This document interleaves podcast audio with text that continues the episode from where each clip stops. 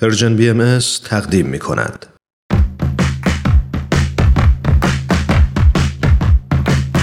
نقطه سرخط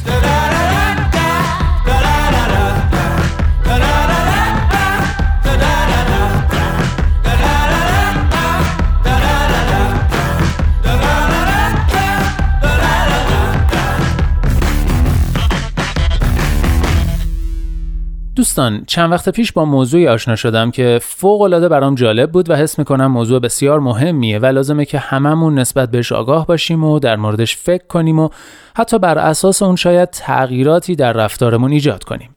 به همین خاطر تصمیم گرفتم چند هفته ای نقطه سرخط رو به این موضوع اختصاص بدم. حالا موضوع چیه؟ مثلث کارپمن و راه های خروج از اون. تو این چند هفته به طور مفصل و مبسوط مثلث کارپمن و آسیبهاشو براتون شرح و بست میدم و برای درک بهتر موضوع چندین و چند مثال رو هم با همدیگه مرور می‌کنیم. برای این کار از استوری های آقای علیرضا امتیاز استفاده کردم که از همینجا به خاطر جمعآوری این مطالب مفید ازش تشکر می‌کنم. لطفا نقطه سرخط این هفته و هفته های آتی رو با دقت بیشتری گوش کنید.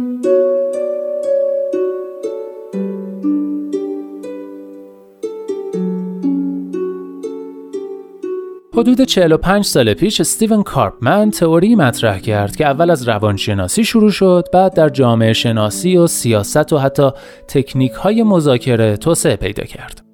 کارپمن اسم تئوریشو گذاشت مثلث کارپمن مثلثی که از سه وجه آزارگر یا جلاد، ناجی یا رابین هود و قربانی تشکیل شده. اما بیاد ببینیم هر کدوم از این وجوه چه تعریف و چه خصوصیاتی دارن. جلاد سلطگری که خشونت میورزد و می‌خواهد با زور بازی را در دست بگیرد. قربانی کسی که از لحاظ روحی خودش را ناامید و شکست خورده میپندارد. به او ظلم شده و او ناراضی و ناتوان از پاسخگویی است. ناجی همواره آماده است و احساس وظیفه می کند که با توانایی هایی که دارد قربانی را نجات دهد.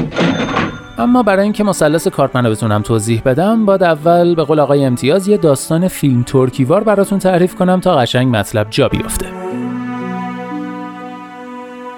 زن و شوهری رو تصور کنید که یه دعوای حسابی با هم کردن. خانم با عصبانیت از خونه می‌زنه بیرون تا به کلاس نقاشیش برسه.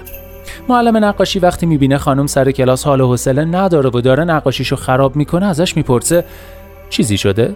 خانم میشینه ماجرای دعوا رو تعریف می‌کنه و معلمم شروع می‌کنه پند اندرز دادن که باید بهش اینو بگی و اونو بگی و و خانم برمیگرده خونه پیش همسرش تا نصایح معلم رو اجرا کنه. ولی با اجرای نصایح معلم اوضاع بدتر میشه و این بار حتی کار به کتک کاری می‌کشه و خانم برمیگرده پیش معلم نقاشی و شروع می‌کنه به داد و بیداد سر معلم که به حرف تو گوش کردم و اوضاع از اونی که بود بدتر شد و همش تقصیر توه و چنینه و چنان. معلمم ناراحت میشه که بیا اومدیم ثواب کنیم کباب شدیم و باقی ماجرا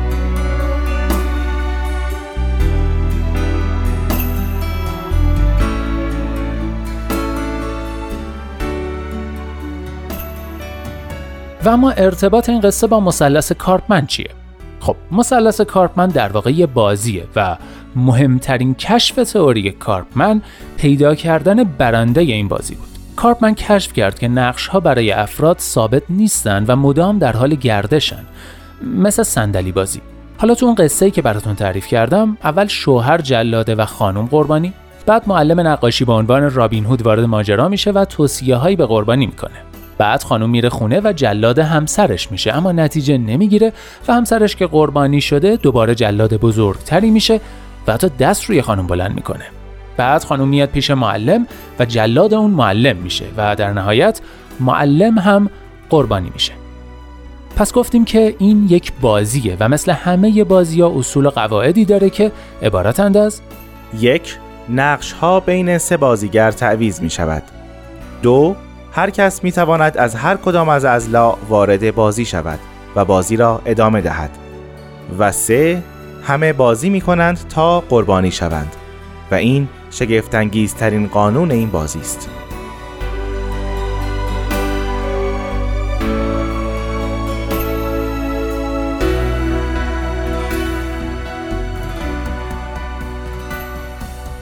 بله همونطور که گفتیم همه وارد مثلث کارپمن میشن تا قربانی بشن و اینقدر بازی می‌کنن تا بالاخره قربانی میشن تو همین مثال خودمون اول خانم قربانی شد بعد همسر قربانی شد بعد دوباره خانم قربانی شد و در نهایت معلم نقاشی قربانی شد اما چرا قربانی برنده مثلثه چون مسئولیت چیزی رو قبول نمی‌کنه. همه ی تقصیرها رو گردن دیگران میندازه. همیشه در حال قر زدن از وضع موجوده و دلایل کافی برای عدم پیشرفت داره.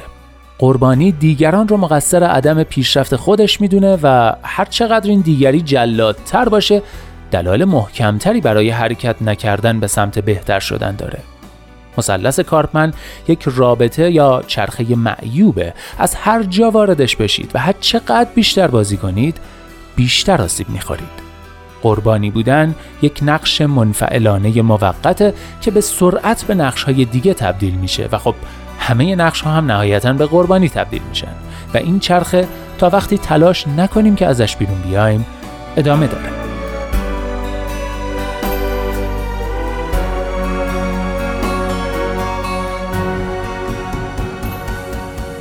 جالبه که بدونید مثلث کارپمن مقیاس و سطوح مختلفی داره. این بازی از مقیاس درون ذهن ما یا همون گفتگوی درونی شروع میشه.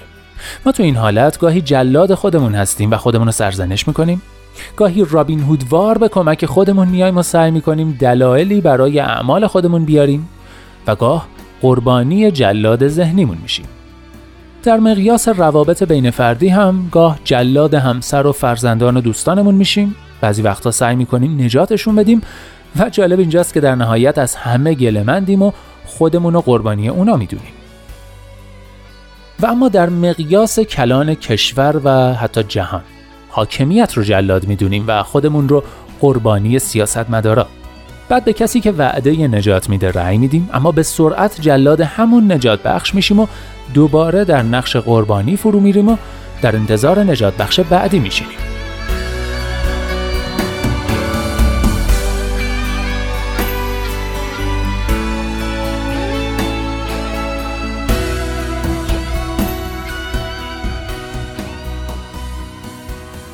نکته جالب درباره قربانی ها اینه که قربانی ها جمعای بزرگی تشکیل میدن سمینار می‌ذارن درباره دلایل و عوامل قربانی بودنشون ساعت ها صحبت می‌کنن راه های نشدنی ارائه میدن و در نهایت هیچ کاری انجام نمیدن. توی مهمونی ها مدام درباره مشکلات و بدبختی های جامعه صحبت می‌کنن اما هیچ راهکاری ندارن و آخرش هم مثلا میگن ایران دیگه. از طرفی ناجی ها به سرعت قربانی ها رو پیدا می‌کنن و راه حل های غیر ممکن و آنی برای حل مشکلات ارائه می‌کنن. قربانی ها همین وعده ها رو جدی می‌گیرن تا بعدا بتونن طلبکار یا در واقع همون جلاد رابین هودشون بشن تا چرخه ادامه پیدا کنه.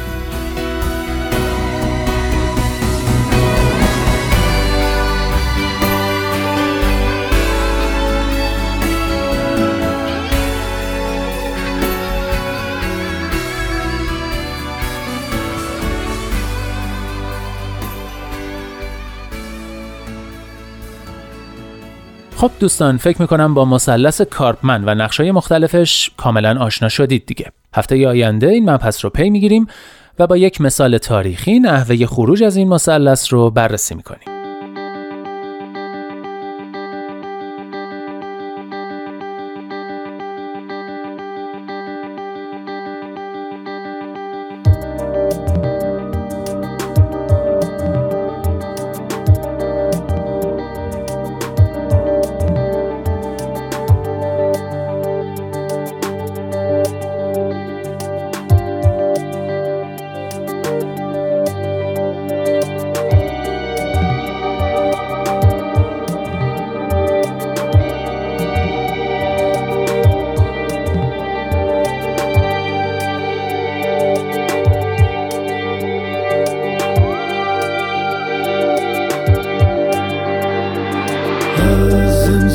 دلتنگیم از هم همه بیزاریم نه طاقت خاموشی نه به سخن داریم.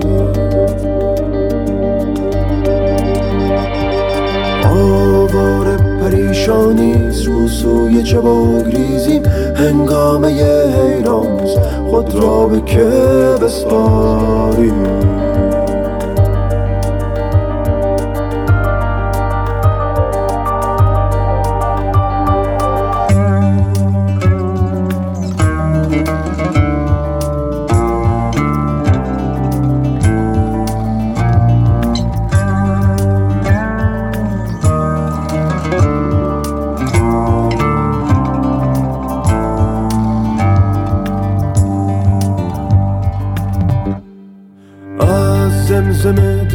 دلتنگیم از هم همه بیزاریم نه طاقت خاموشی نه تاب سخن داریم.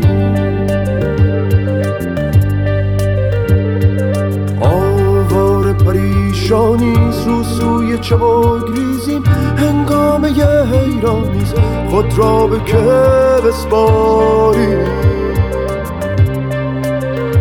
من راه تو را بسته تو راه مرا بسته امید رهایی نیست. وقتی همه دیوار من راه تو را بسته تو راه مرا بسته امید رهایی نیست. وقتی همه دیوار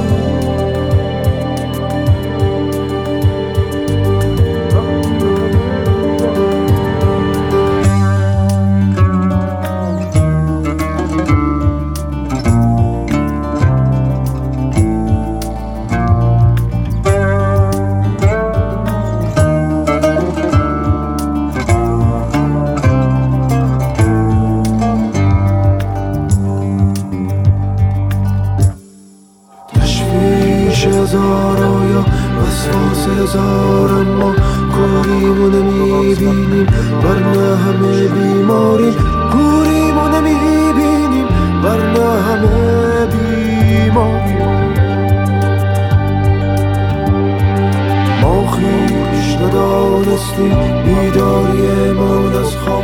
گفتم که بیداریم گفتیم که بیداریم کوریمو نمی‌بینیم ورنه همه بیماریم.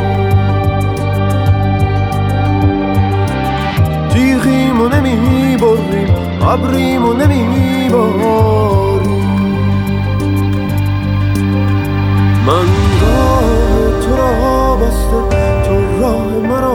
بسته امید رهایی نیست. وقتی همه دیواری من راه تو را بسته. تو راه مرا بسته. امید رهایی نیست. وقتی همه دیواری من راه تو را بسته. تو راه مرا